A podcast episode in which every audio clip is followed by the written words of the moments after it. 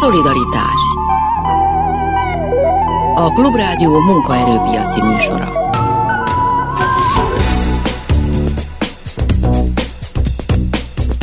Jó napot kívánok, Sámesz János vagyok. A mai műsorban az oktatásról fogunk beszélgetni, egészen pontosan az oktatói munkáról, arról, hogy milyen Magyarországon pedagógusnak lenni, miért akar valaki az lenni, és hogyha az akart lenni, és ez sikerült is neki, miért dönt úgy, akár sok éves pályafutása után, hogy elhagyja ezt a szakmát. A státusztörvény elfogadásának árnyékában beszélgetünk erről, de általános problémákra, hát meg persze pozitív jó élményekre is megpróbálunk majd kitérni ebben a műsorban, már is kezdünk. Szolidaritás Méghozzá Mezei Mónikával és Bálint Gáborral, mind a ketten frissen felmondott pedagógusok. Köszönöm szépen, hogy itt vagytok. Mi köszönjük, hogy itt lehetünk. Köszönjük a meghívást. És akkor kezdjük valami jóval, hogy miért lesz az ember tanár, nekem a nagyszülei mind a ketten tanárok, és amikor gyerek voltam, akkor ez egy nagyon reális elképzelésnek tűnt, hogy majd én is az leszek, és emlékszem, hogy amikor elsős korunkban azt mondták, hogy mi még a fordított napon nem vehetünk részt, mert mi kicsik vagyunk, ugye ez a fordított nap, ez azt jelentette, hogy egy napon a diákok tanítottak, és a e, különböző tanórákat ők tartották, hogy én valahogy kikönyörögtem, hogy tartsak egy nem tudom már magyar órát, vagy matek órát, erre már emlékszem, és akkor onnantól minden évben, és akkor egyszer, amikor már nem jutott semmi, akkor osztályfőnöki órát tartottam. Szóval, hogy ennek a szép részét nagyon minimálisan, de, de látom. Ti nyilván sokkal jobban. Kezdjük Mónikával. Miért lettél tanár? Amikor kicsi voltam, akkor minden akartam lenni, csillagásztól régészen keresztül hajótöröttig, mert azt olyan kalandosnak véltem, és ö, olyan 11-es voltam, vagy harmadikos gimnazista, amikor végképp eldöntöttem, hogy tanár szeretnék lenni. Volt családi minta is erre, meg nagyon jó tanáraim voltak a Berzsenyi gimnáziumban, ahova jártam, és aminek ugye aztán tanára is lettem később. Amit kiemelnék, hogy nagyon jó emberekkel, gyerekekkel foglalkozni, és ezen belül is engem leginkább az vonzott, hogy középiskolásokkal foglalkozzak, akik ugye kezdenek egy teljesen másik identitást kiépíteni, te kezdenek a világukra rátalálni, azt felépíteni. Ez nagyon-nagyon érdekes végigkísérni. Nagyon jó gyerekek között lenni. Tehát amikor humorizálunk bármin, vagy együtt sírunk valamin, vagy együtt fejtünk meg valamit, szóval ezek ezek nagyon jó dolgok. A másik, ami szerintem nagyon vonzó a tanári pályában, hogy nagyon komplex és nagyon kreatív tud lenni. Minden kötöttsége ellenére, minden szigorú keret ellenére, amikor ben vagy az órán, akkor azért mégiscsak van szabadságod valamennyire, hogy mit, hogyan tanítasz meg, és hogy ez állandóan frissen tartja az ember agyát, hogy mit, hogyan tudsz átadni, hogyan tudod a gyerekek érdeklődését felkelteni. Gábor? Igen, mind a kettővel teljesen egyetértek gyerekek, fiatalok köz, között lenni, az, az szerintem így a legjobb élmény. E, én is a, talán ezt szerettem a legjobban a tanári pályában, és azt is, hogy, hogy, hogy ad egy bizonyos szabadságot, hogy, hogy az ember eldöntheti, hogy mit tanít. Az én pályám, vagy pályám eleje az nem feltétlenül ilyen tipikus. Én én nem akartam tanár lenni soha, addig, amíg végül az nem lettem. Én én a Karinti Frigyes gimnáziumban végeztem, és, és mivel ott az egy két nyelvű gimnázium, angolul jól megtanítottak, elmentem angol szakra az eltére, és azt gondoltam, hogy majd a angol tudásommal majd valahova elhelyezkedem valami multinál, és akkor majd lesz egy jó állásom, és ott szerzek majd pénzt sokat, de a, amikor elvégeztem az egyetemet, akkor elég nehezen találtam munkát, sokáig, Végül elmentem egy nyelviskolába, ahol rögtön fölvettek, és, és ott elkezdtem tanítani, aztán úgy alakult, hogy, hogy egy ismerősöm ajánlotta, hogy van egy gimnázium, ahol keresnek a, a, most éppen angol tanárt, úgyhogy, úgyhogy azt gondoltam, hogy elég volt a nyelviskolából, mert az egy ilyen vándor élet, hogy az ember itt tanít, ott tanít, és gondoltam, kipróbálom, de így még akkor sem nagyon akartam, mert így azt gondoltam, hogy nem, nem vagyok, nem, nem lennék jó tanár, és akkor elmentem, felvettek, és akkor rájöttem, hogy ez nagyon jó, és, és, és imádok a gyerekek között lenni, és, és nincs is annál jobb, és akkor egy-két év, és már meg is szerettem. Tehát onnantól kezdve már nem akartam más lenni. Fontosak nektek a, a régi tanáraitok? Tehát vannak ilyen minták egy pedagógus életében, hogy milyen akar lenni? Vagy hogy rám is emlékezzenek majd úgy 30 év múlva, hogy én emlékszem néhány tanáromra? A minták mindenképpen fontosak, mert van, hogy az ember be is tudja azonosítani, hogy ezt vagy ezt a módszert például ettől és ettől a tanáromtól tanultam. Van, amikor elrettentő példa is van, tehát na olyan tanár semmiképpen sem szeretnék lenni, mint ez meg az, és akkor abból is lehet tanulni. Ez így nem jutott eszembe, hogy gondoljanak rám 30 év múlva is, tehát ez nem motivált különösképp. Engem se igazán. Én valahogy én nem voltam azt hiszem olyan közeli kapcsolatban úgy egyik tanárommal se, amíg diák voltam, de aztán később azért azt éreztem, meg azt láttam magamon, hogy, hogy vannak dolgok, amiket, amiket úgy meg tudtam tanulni tőlük, bár ugye én nem akartam tanár lenni, tehát nem néztem őket, hogy, hogy tanítanak, és hát amikor visszamentem a Karintiba tanítani, akkor a volt tanáraim közül jó páran kollégák lettek, és az meg, az meg már ilyen más szint lett. Nem, nekem se azt hiszem az az ilyen fő célom, hogy majd 30 év múlva is emlékezzenek rám, de azt gondolom amúgy, hogy ha, ha az ember jól csinálja a dolgát, akkor fognak. Tehát azért szerintem ezt így ki lehet szerintem jelenteni, hogy, Nekem az egy nagyon jó élményem volt, amikor lett IVIV, és a nagyapám fölkerült, és ott lehetett ilyen tudom, értékelést írni a másikról. És neki egy csomó régi tanítványa beírta, hogy úristen, mennyire emlékszünk Feri bácsira, és hogy ez milyen jó volt a kirándulás, meg a angolóra, meg nem tudom, oroszóra, és akkor egyrészt nagyon büszke voltam, meg úgy láttam ebben a pályában, hogy hát ennek van egy ilyen része is, hogy nyomot tudsz hagyni. Amikor ti elkezdtetek tanítani, hát ugye te úgy kezdtél, hogy majd nem fog menni, és akkor majd ott hagyod, gondolom, aztán, aztán nem így lett, de hogy mi volt a fejetekben, hogy milyen tanárok akartok lenni, vagy mit akartok átadni mondjuk azon a tudáson kívül, ami mondjuk adott egy tantárgyból, ez, ez hogy nézett ki? Az elképzelés, aztán, hogy a valóság mi lett, azt mi megbeszélhetjük. Ez biztos tantártól is függ, ugye nekem történelem az egyik szakom, tehát ott adja magát, hogy az ember mégiscsak aktív állampolgárokat és kritikusan gondolkodó e, embereket akar nevelni, tehát hogy nem csak a tananyagot átadni, hanem valami ilyen értelmezési tartományt is sajátítsanak el a gyerekek. Mindenképpen interaktív tanár akartam lenni, tehát aki nem csak magyaráz a tábla előtt, hanem a gyerekeket is minden jobban bevonja az oktatásba abban reménykedem, hogy ebben fejlődtem. Ez a harmadik dolog, hogy fejlődőképes tanár akartam lenni, aki mindig próbál a, adaptív lenni, és az újabb és újabb módszerekhez, meg az újabb és újabb kihívásokhoz igazodni, ami ugye nagyon felgyorsult az elmúlt két évtizedben. Nekem, nekem valahogy az volt mindig az ilyen arcpoétikám, hogy, hogy én így önmagamat akarom adni, az órán is nem akarok szerepet játszani, hanem, hanem az akarok lenni a gyerekek előtt is, aki vagyok, és, és reméltem, meg remélem mindig, hogy az elég. és szerintem ez nagyon fontos, hogy, hogy azt lássák a gyerekek, hogy, hogy az, aki tanítja őket, az egy autentikus személy. Úgyhogy nekem szerintem ez a legfontosabb. Én angol tanárként ö, ö, a, amit, amit említettél, hogy a kritikus gondolkodás az fontos, azt én is azt gondolom. Nálunk nagyon sok lehetőség van arra, hogy az ember ezt a kritikus gondolkodást így valahogy a gyerekekben felébressze.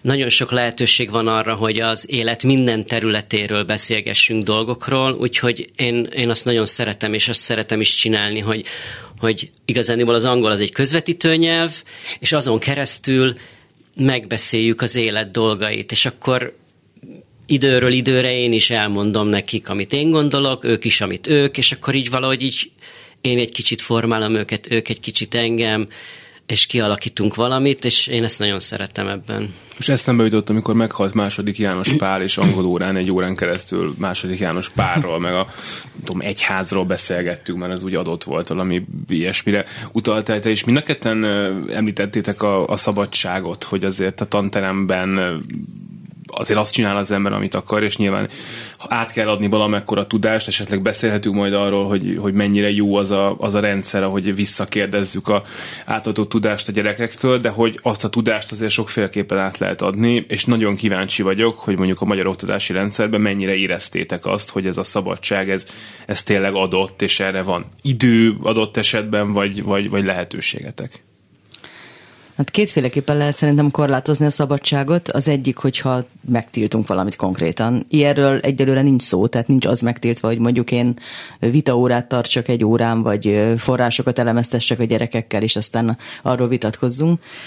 A másik meg, hogy úgy agyon nyomod tananyaggal az adott tantárgyat, hogy nincs időd arra, hogy igazán... Ez történelemből például nagyon Ez történelemből nagyon így van. Tehát az egész elképesztő, hogy mekkora mennyiségű anyagot meg kell tanítanunk a gyerekeknek, úgy, hogy az óraszámok nem növekedtek, hanem inkább csökkentek. Nem vagyok biztos benne, hogy Kádárig valaha eljutottam. Igen, hát most azért el kell jutni itt a modern kor problémáihoz, és társadalomismeret, munkajog, pénzügy, ilyen mindenféle ilyesmit is kell tanítani 12-ben. Nyilván ezt egy kicsit megoldjuk okosba, meg néha meghívunk külső előadót, és így tovább, de hogy ettől függetlenül is nagyon-nagyon nagy a tananyag, és akkor nem tudod, hogy melyik újadba harapj. Nekem azt hiszem szerencsém van az, hogy idegen nyelvet tanítok. Én például nem tudom, mi van a nadban, sose figyeltem, nem is érdekel, mert az számít, hogy az alatt, az x év alatt mennyit fejlődik az adott nyelvből a, a diák, és azt szerintem teljesen lényegtelen, hogy mit írnak elő a, a Nemzeti Alaptantervben, úgyhogy innentől kezdve én így nekem sokkal könnyebb, és így minden tiszteletem a történelem meg a magyar tanároké, mert szerintem ők elképesztően le vannak így korlátozó, meg nekik nagyon nehéz a dolguk.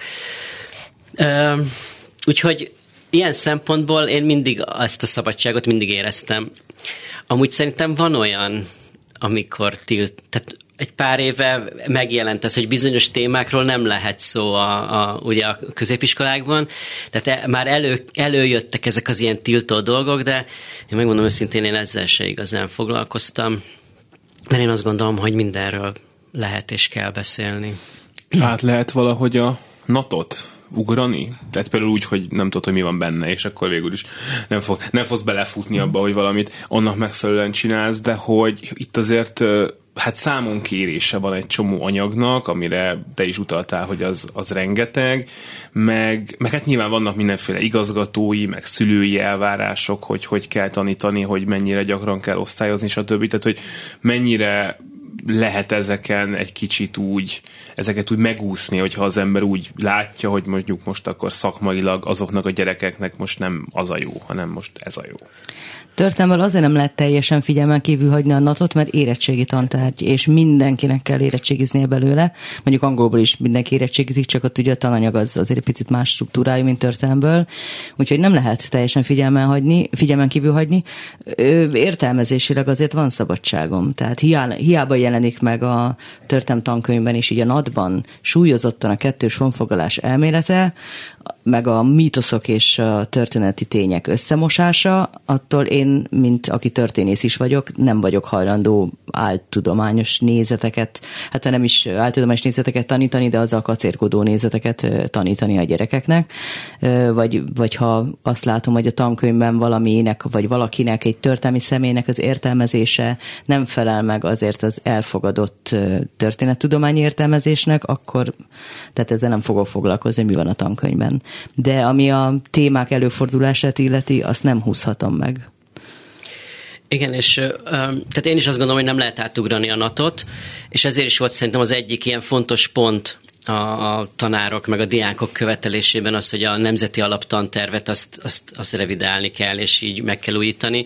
Mert például, ha jól tudom, a, a jövő évi magyar érettségi az már olyan lesz, hogy, hogy azt nem lehet megkerülni, tehát hogyha valaki magyar, mindenki magyarból érettségiznie kell, és hogyha van egy csomó ilyen memoriter, meg meg kell tanulni verseket, mert azt fogják kérdezni a, az érettségén, akkor nem lehet mit csinálni. Tehát, hogy, hogy akkor egyszerűen meg kell tanulnia valahogy a gyereknek, mert ugye nyilván az az egyik fontos szempont, hogy, a, hogy az érettségi jól sikerüljön, hogy tovább tudjon menni egyetemre, úgyhogy szerintem emiatt nem lehet egyszerűen megkerülni és borzasztó szerintem, hogy milyen irányba megy tovább ez a, vagy, vagy halad ez a, ez a nemzeti alaptanterv.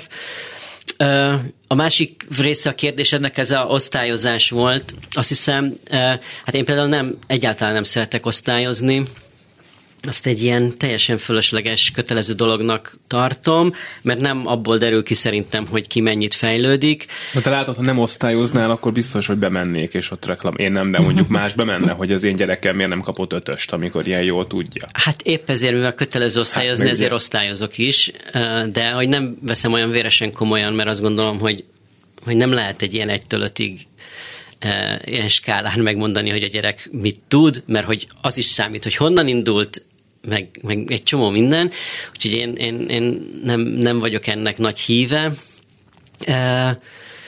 de hát ez van, tehát kell, kell, és adok is, meg csak ezt ki kell találni jól, hogy kreatívan, hogy az ember ne csak dolgozatot írasson, mm. hanem projektmunka, meg, meg csoportmunka, meg, meg minden olyat lehet csinálni, amiben más, más ilyen képességek is előjönnek, és mindenféle gyerek kap a magához megfelelő, nem tudom, jegyet. Tehát, hogy szerintem azért erre úgy lehet figyelni. Igen, szerintem is ez a kulcs, hogy, hogy sokféle dolgot mérjünk, amennyire csak lehet. Szóval vannak olyan készségek, amiket igen, nem nagyon tudunk mérni az iskolában, de azért az nem igaz, hogy csak azt tudjuk mérni, hogy tudja a Present Perfectet, vagy a Mohácsi csata évszámát, szóval azért ki lehet találni mindenféle más dolgot is. Amikor erről a autonómiáról, akár iskolák autonómiájáról, akár pedagógusok autonómiájáról, meg ennek a csökkenéséről beszélünk, akkor az mindig egy nagyon nagy kérdés, hogy pontosan mire gondolunk, meg az is egy nagy kérdés, hogy egyáltalán a pedagógusok azt szeretnék-e, amiről mondjuk mi újságírók azt gondoljuk, hogy ők, ők szeretnék. Ti mit értetek az alatt, és hogyha egyetértetek azzal, hogy ez az elmúlt években ez csökkent, akkor mi csökkent? Ez miben nyilvánul meg? Hát a tananyagnövelés az mindenképpen csökkenti az autonómiát, amiatt, amit mondtam az előbb, hogy egyszerűen csökken az időkereted is arra, hogy ilyen más dolgokat csinálj. Tehát én azért emlékszem, hogy tíz éve mondjuk egy humántagozatos osztálya sokkal több ilyen projekt jellegű munka belefért az évbe, ami most gyakorlatilag egyáltalán nem. Tehát, hogy ezt az autonómiámat például nagyon szeretném visszakapni. Az egyen tankönyvek, bár én bevallom, sose használtam tankönyvet szintén történelmből, de most ugye általában nem csak rólam beszéljünk, hanem ugye általában a tanárokról. Tehát az, hogy egyetlen egy tankönyvet választhatsz ki a piacról, ez, ez szerintem nagyon felháborító, mert hiába mondták, hiába volt ez az ellenérv, hogy jó, de akkor volt 20-30 tankönyv a piacon, és akkor egyik rosszabb volt, mint a másik. Hát így működik a piac logikája, és egy tankönyv rossz, akkor azt nem fogják megvenni, és majd elsorvad. Így meg ugye van egy tankönyv, ami szintén nagyon rossz, tehát szerintem ez, ez nagyon fontos, hogy ez bízzuk rá a tanárra, hogy fel tudja mérni, hogy az ő adott tanuló csoportjának milyen tankönyv az, ami, ami megvehető, vagy az, ami használható. Hát ez nagyon fontos. Nyilván a többi dolog az egy sokkal nagyobb oktatási reformot igényelne, tehát hogy az érettségit megreformálni, mit tartunk általános alapműveltségnek, mit akarunk letuszkolni a gyerekek torkán, mi legyen a nadban, tehát hogy ez mind összefügg a tanári autonómiával is, de ezt nem lehet egyik percről a másikra megoldani. Az biztos, hogy hanyat homlok rohanunk a másik irányba a reformtól.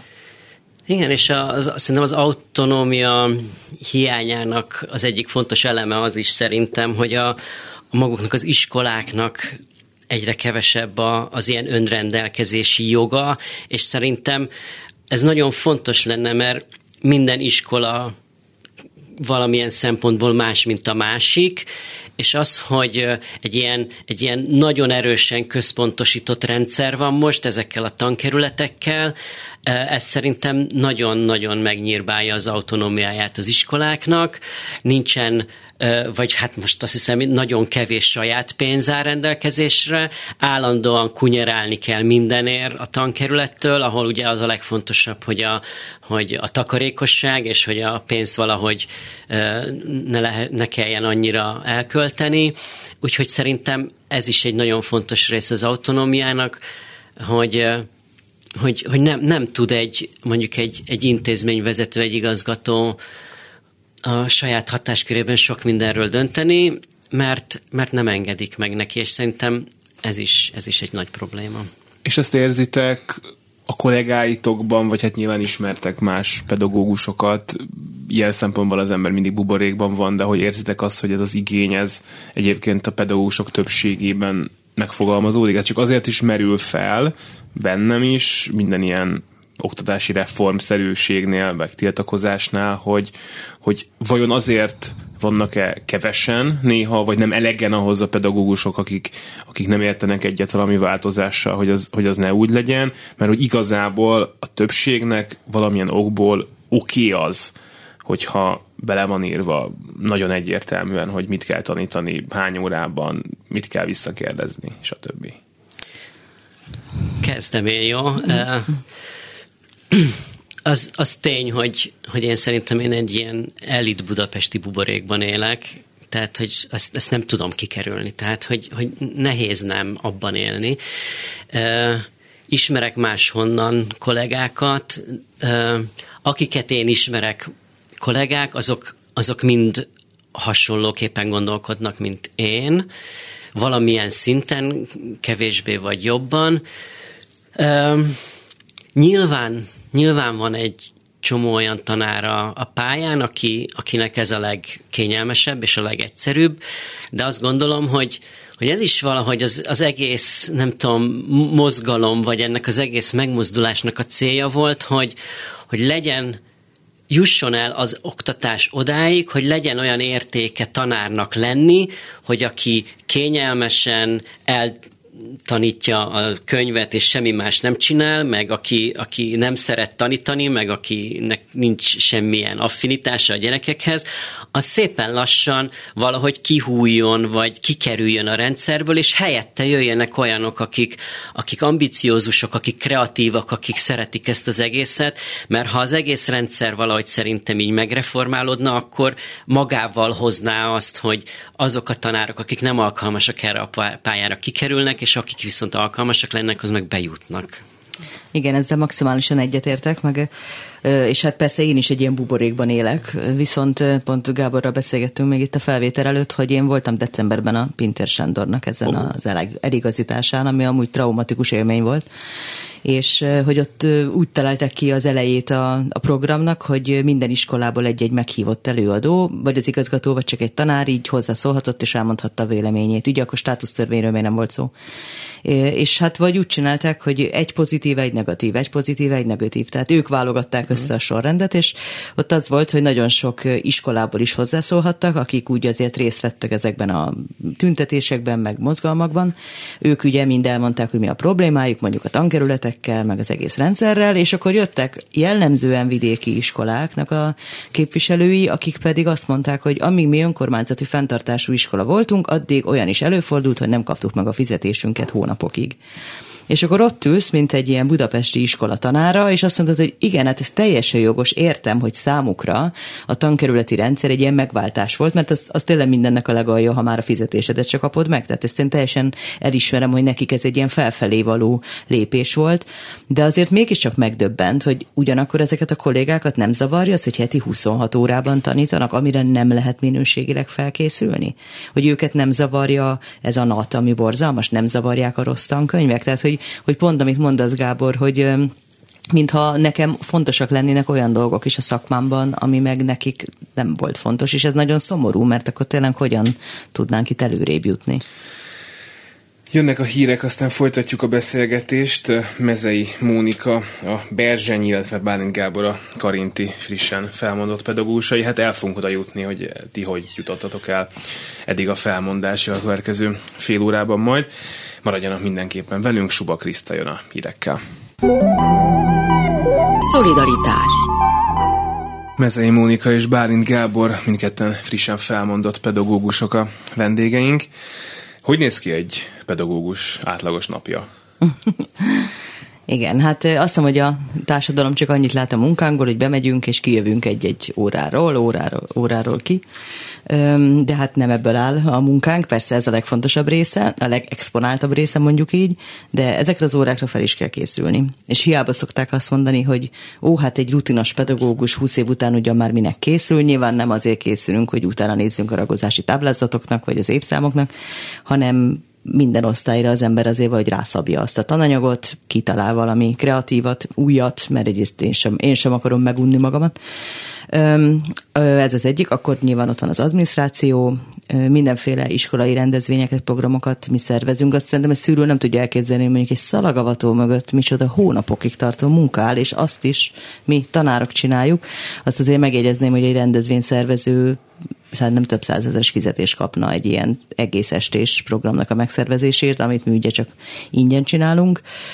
Azért foglalkozni kell a gyerekek lelkével is, tehát mégiscsak mi ülünk le velük beszélni, hogy mi a baj, vagy eljutatjuk őket szakemberekhez, fogadjuk a szülőt az éves hivatalos fogadó és szülőértekezeteken kívül is, tehát ez bármikor adódhat. Elmegyünk a gyerekekkel osztálykirándulásra, amit megszerveztünk, ott vagyunk velük éjszaka is, ugye hát ez egy többnapos munka, amiért aztán tényleg semmi fizetést nem kap az ember, és hát még a végtelenségig sorolhatnám. Tehát minden felmérés szerint is egy tanárnak a munkaideje heti 50-52 óra.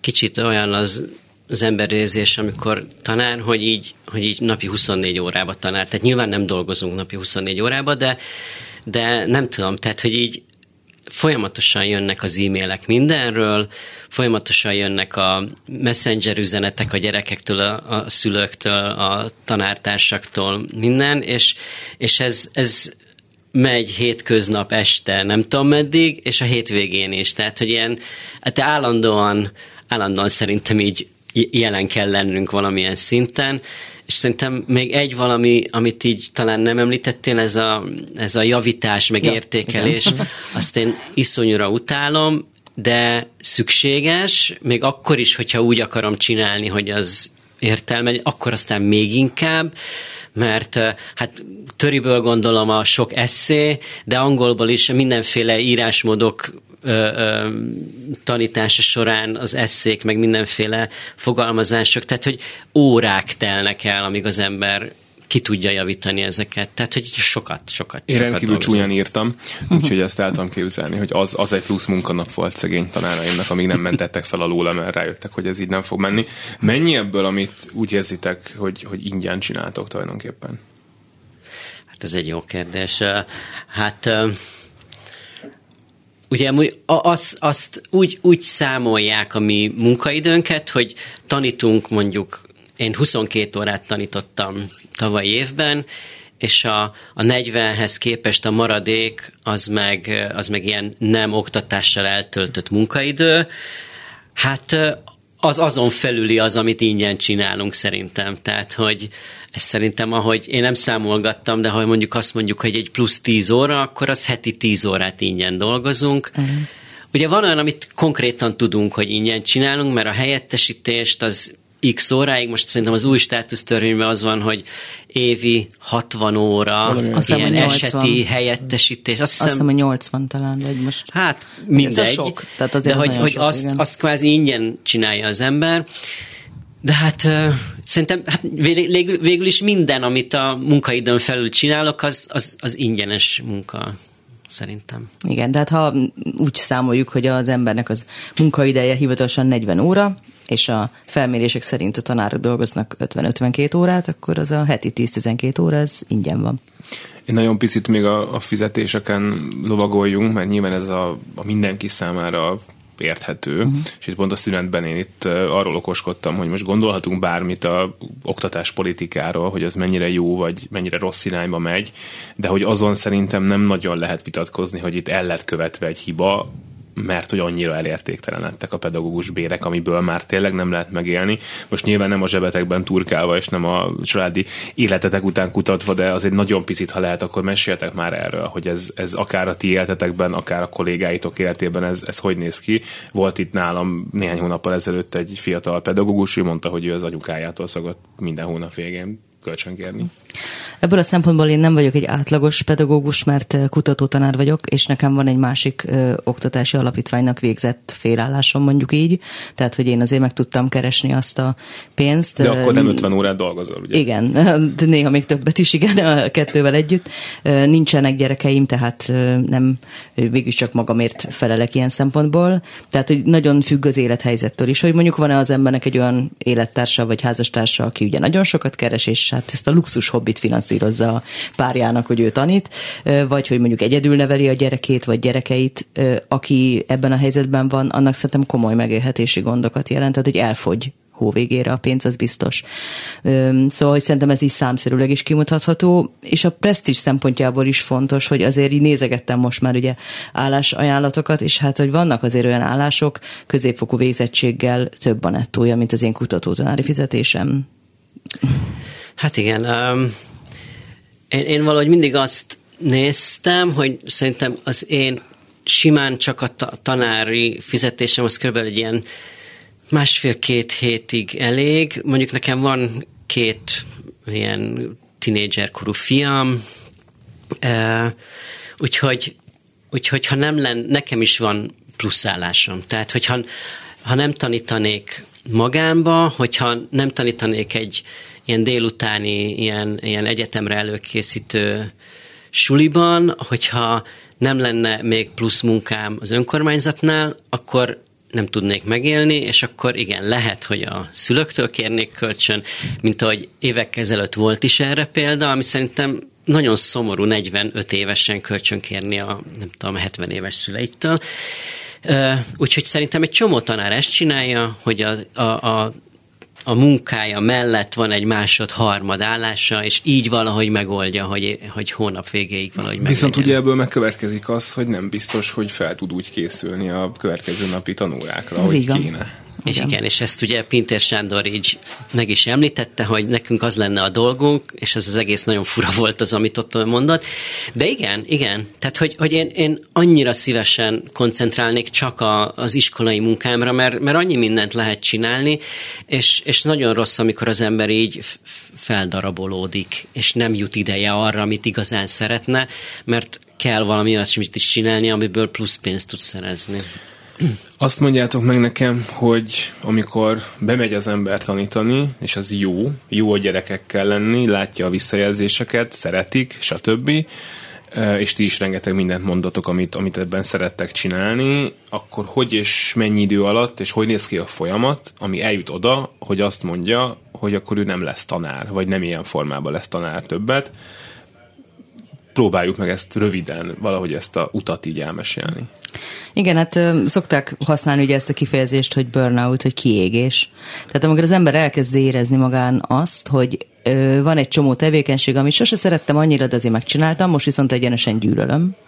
Vagy hogy van egy csomó tevékenység a tanításon, amit szeretek csinálni, vagy szerettem csinálni, és már nem szeretem, akkor ez egy nagyon-nagyon fontos jelzés arra is, hogy mi emberekkel dolgozunk, ezért arra is tekintettel kell lenni, hogy, hogy a másikat nem szabad, már a gyerekeket nem szabad ebbe a helyzetbe hozni, hogy ilyen kiégett, unott pedagógusok unalmas órákat tartsanak, mert nem volt kedvük felkészülni.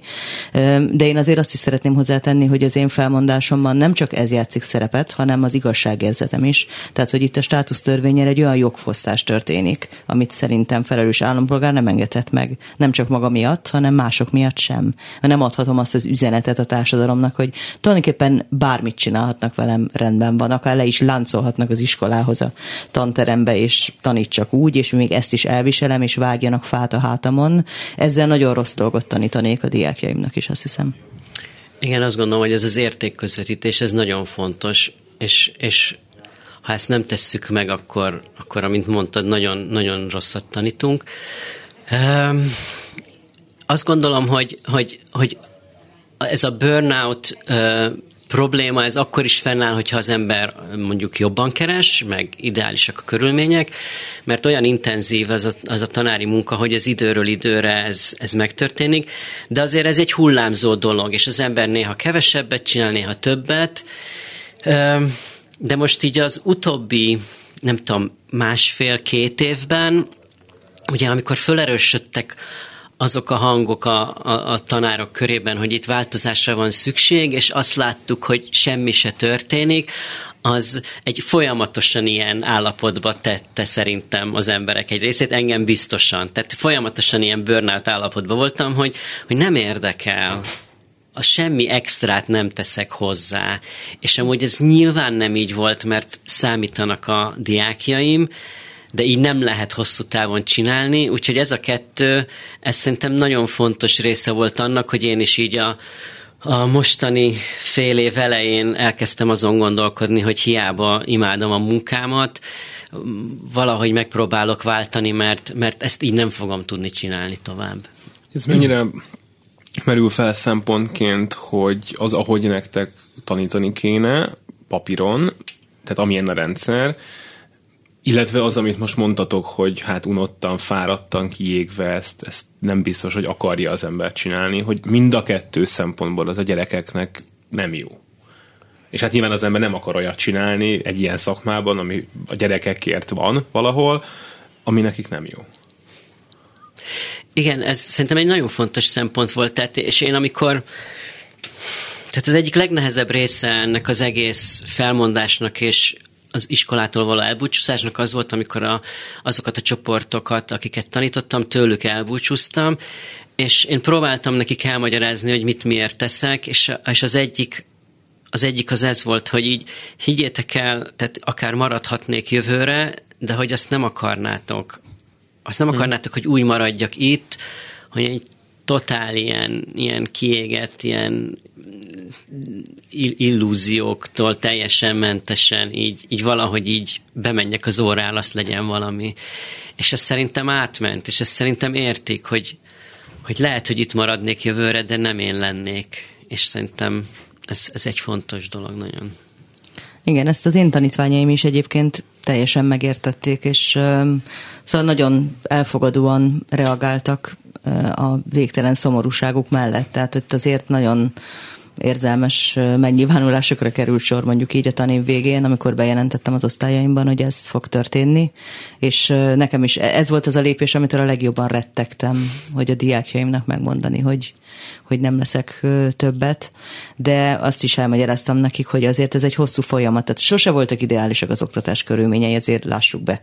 Tehát, hogy mióta én tanítok, 2000 óta, azért itt többféle kormányváltás is már átéltem, és hát mindig volt mit szidni a rendszeren, tehát ez teljesen rendben van, de hogy az a felgyorsult zuhanás a mélybe, amit a 2010-es évektől tényleg így elkezdődött, és, és én azért küzdöttem itt egy csomó ideig, tehát úgy érzem, hogy nem adtam fel rögtön, nem menekültem el rögtön az első akadálynál, de hogy ez, amit mondtál te is, Gábor, hogy amikor érzed, hogy nem történik változás, sőt, minden ugye csak rosszabb lett, akkor, akkor ez tényleg olyan meghasonnulást idéz elő az emberben, hogy ezt így nem, nem lehet felvállalni. Ugye ez mégiscsak egy olyan szakma, itt presztízsről is, is sokat beszéltünk. Én nem tudom, hogy hogy érezném magam akkor, hogyha egy olyan szakmában dolgoznék, aminek elvileg kéne, hogy legyen egy presztízse, de nagyon sok minden miatt nincsen. Adott esetben azért, mert ahogy keresünk, adott esetben azért, mert hogy van egy csomó tanár, akiről nagyon rossz élményei vannak sajnos az embereknek, vagy, vagy adott esetben azért, mert hogy hát elvileg én vagyok az, aki a fiatalok jövőjét valahol sok minden más mellett megalapozza, ami egy csodás dolog lenne, hogyha ezt tényleg meg tudnám alapozni. Most nem tudom, gondolom, sejtetek, hogy mire gondolok, csak uh-huh. hogy mit gondoltok erről. Tehát, hogy a tanári szakma, mint olyan, ami ott van a fejekben, vagy lehetne ott, az mennyire tud ott lenni még. Hogy uh-huh. én egy fontos ember vagyok. Gyerekeknek, egy országnak, egy nemzetnek, stb. A gyerekek között ezt szerintem érezzük. Én biztos, hogy éreztem. Én is. És ez tartott meg idáig. A, a társadalomban szerintem egy, egyre kevésbé érezhető, és ez, ez, ez, ez nagyon rossz hatással van az emberre. Tehát, tehát ez, amikor semmilyen szempontból nem érzed azt, hogy, hogy, hogy így megbecsülnek, azt, azt egyre nehezebb elviselni. Egy ideig elég az, hogy bemegyek az órára, meg egy elég az, hogy a, akik, amikor a diákokkal vagyok, ott érzem a, a megbecsülést, de, de hát sajnos nem csak abból áll az élet, és a többi részén, ha nincs meg ez a megbecsülés, akkor, akkor azt úgy szerintem nagyon nehéz. A, még, még egy dolgot akartam mondani. A múltkor édesanyám elküldött egy valami rövid sztorit arról, hogy Japánban mennyire megbecsülik a pedagógusokat, és akkor végigolvastam azt a szorít, nagyon, nagyon cuki történet, hogy, hogy ott tényleg milyen tisztelet övezi a tanárokat, és, és így megszakadt a szívem attól, hogy így, hogy így ennek a negyedét, tizedét nem érezzük itt. Igen, ugye ezt, ezt is szokták mondani, hogy az, hogy a tanároknak nem túl nagyon megbecsültsége, ez valahol jön a, még a rákosi rendszerből, amikor ugye szándékosan szembe akarták állítani a szellemi meg a fizikai munkát. Hát én nem tudom, hogy ez most mennyire igaz, hogy mennyire illik, de az biztos, hogy, hogy itt ezt a fizetésekben is ugye mindenképpen kifejezték ezt a nem megbecsülést, de hogy most jelenleg is azért nagyon kemény propaganda zajlik a tanárok ellen. Ugye a, ez a politikusoknak a cinizmusa, meg az egész bántalmazó attitűdje, hogy a tanárokhoz hogy hozzáállnak, ez tényleg azért nehéz elviselni.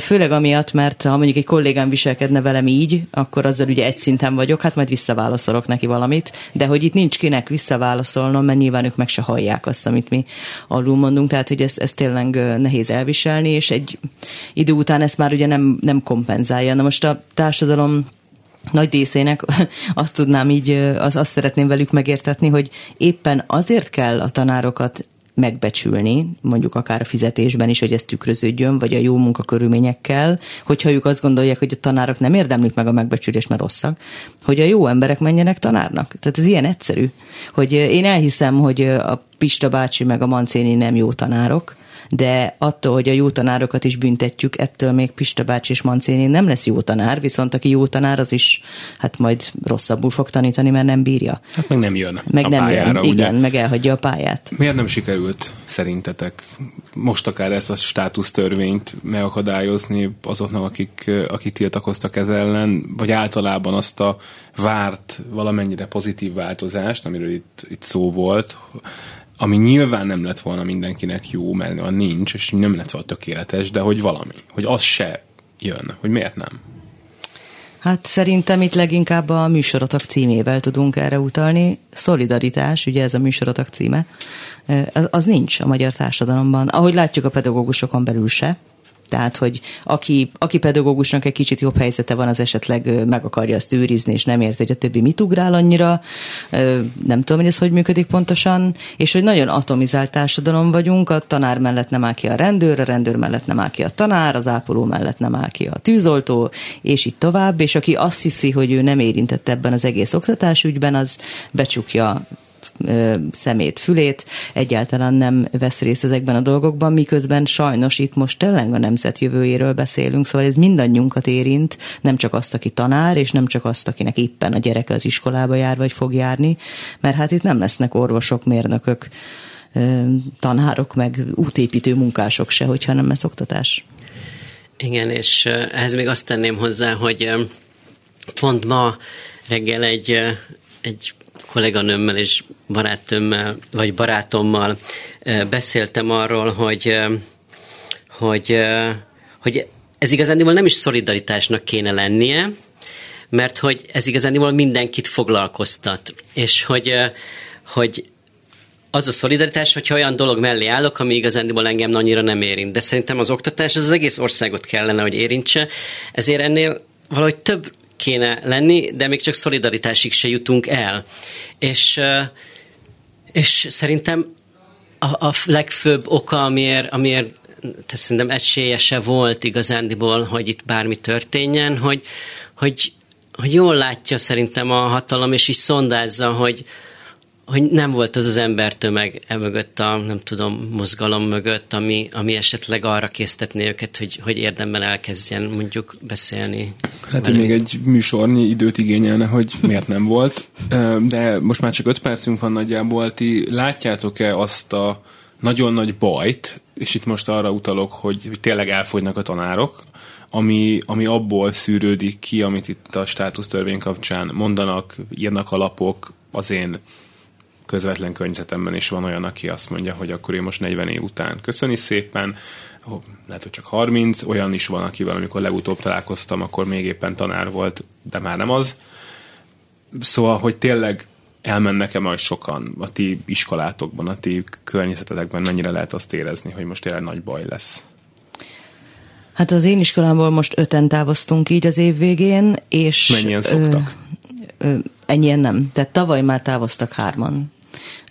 és ők is tulajdonképpen csak kicsit előbb távoztak, mi öten még bíztunk abba, hogy valamit tudunk fordítani a dolgokon, és úgy sejtem, hogy lesznek olyanok, akik a státusztörvény kapcsán fognak konkrétan távozni. Ugye ez egy másik helyzet, mert hogyha az ember nem írja alá ezt a státusztörvény hatája elő a kerülést, akkor még végkielégítés is kaphat. Tehát van, aki azt mondja, konkrétan is hallottam ilyet, hogy én azért azt megvárom, és akkor majd így távozok. Tehát szerintem itt ősze vagy januárban, mert ha jól tudom, januárban lép majd Igen. életbe a törvény, akkor azért itt megvárható változás, és azt se felejtsük el, hogy ez továbbra is ott lebeg a fejünk fölött, hogy pár éven belül itt hatalmas nagy nyugdíjba vonulási hullám lesz. Tehát, hogyha a kormány semmit nem csinált volna, ami rossz, csak hagyta volna a dolgokat folyni a maga útján, akkor is egy iszonyatos nagy tanárhiányal kell szembenéznünk. Igen, hát ugye a mi iskolánkban mi hatan mondtunk föl év végén, az év során felmondtak még hatan, azt hiszem, és vagy öten, és még hat embert kirúgtak tőlünk. Tehát a, a mi iskolánkban 17 ember a mínusz, így év végére, az év elejétől kép, év elejéhez képest. Um, és hát um, szerintem várható még, ne, fogalmam sincs, hogy mennyi, tehát nyilván nem tudom, de de hogy, hogy ez, ez probléma lesz egyrészt a Karintiban, de probléma lesz így szerintem más iskolákban is. Hát látjuk ezeket a hirdetéseket, ez a történelem bármely szakos tanár, magyar bármely szak, tehát hogy olyan iskolák, ahol ez eddig elő se fordult, 6-8 tanárt keresnek, úgyhogy szerintem itt, itt erősen probléma lesz már jövőre, két év múlva szerintem biztos, és hát igen, tehát a kiöregedés az, az aztán végképp. És ez a probléma az a gyerekeknek majd a gyakorlatban mit jelent? Mert már most is hallani nyilván, hogy a német órát olyan tanár tartja, aki nem biztos, hogy tud németül. Igen, hát nincs szaktanár, megszüntetik majd a mindenféle csoportbontásokat, ami a minőségi oktatás ellen hat, hogy 36 fő tanul majd németül vagy angolul egyszerre, nem lesznek fakultációk, nem lesznek szakkörök, tehát ez lesz az első. Aztán megjelennek a képesítés nélküli tanárok. Igen. Mi ezt egy nagyon picit már elkezdtük érezni az elmúlt fél évben a Karintiban, hiszen nálunk a hat kirúgott tanár mellett felmondtak még öten, tehát iszonyú nehéz volt megszervezni azt, hogy így végigmenjen az év. Nagyon-nagyon sok helyettesítés volt, és annak egy nagyon nagy része nem szakszerű helyettesítés volt. Tehát amikor fél évig úgy jár egy gyerek spanyol órára, hogy kvázi nem tanul spanyolul, mert nincs, aki tanítsa, akkor, akkor érzi, hogy, hogy ez problémás, és, és szerintem ez lesz a probléma, hogy, hogy nem kapják meg azt a tudást, mert, mert, mert nem lesz olyan tanár. Tehát, hogy nehéz lesz ez. Mi lesz veletek? Én még nem tudom. Én már tudom. Én, én, én a Budapest Schoolban megyek ősztől tanítani. Gondolkodtam azon, hogy... Ami egy magánsuli. Ami egy magánsuli, igen. igen. Tehát amikor bennem felmerült, hogy elhagyom a pályát, akkor, akkor két megoldáson gondolkodtam, hogy, hogy teljesen elhagyom, vagy pedig átmegyek egy magániskolába, és, és mivel jött ez a lehetőség, és, és jelentkeztem, és, és felvettek, ezért én nagyon örülök annak, hogy nem kell abba hagynom a tanítást, tehát én ösztől továbbra is tanítani fogok, de már nem állami keretek között, hanem, hanem magán. Mónika, visszavár a közoktatás, uh-huh. valamikor el tudod képzelni, hogy újra? Hogyha a helyzet változik, a rendszer változik, akkor, akkor nagyon boldog lennék, ha még vissza tudnék menni a katedrára, igen. Hát nagyon szépen köszönöm, hogy itt voltatok. Köszönjük Mi a köszönjük. Mezei Mónika és Bálint Gábor frissen felmondott pedagógusok voltak a vendégek a elmúlt szűk egy órában.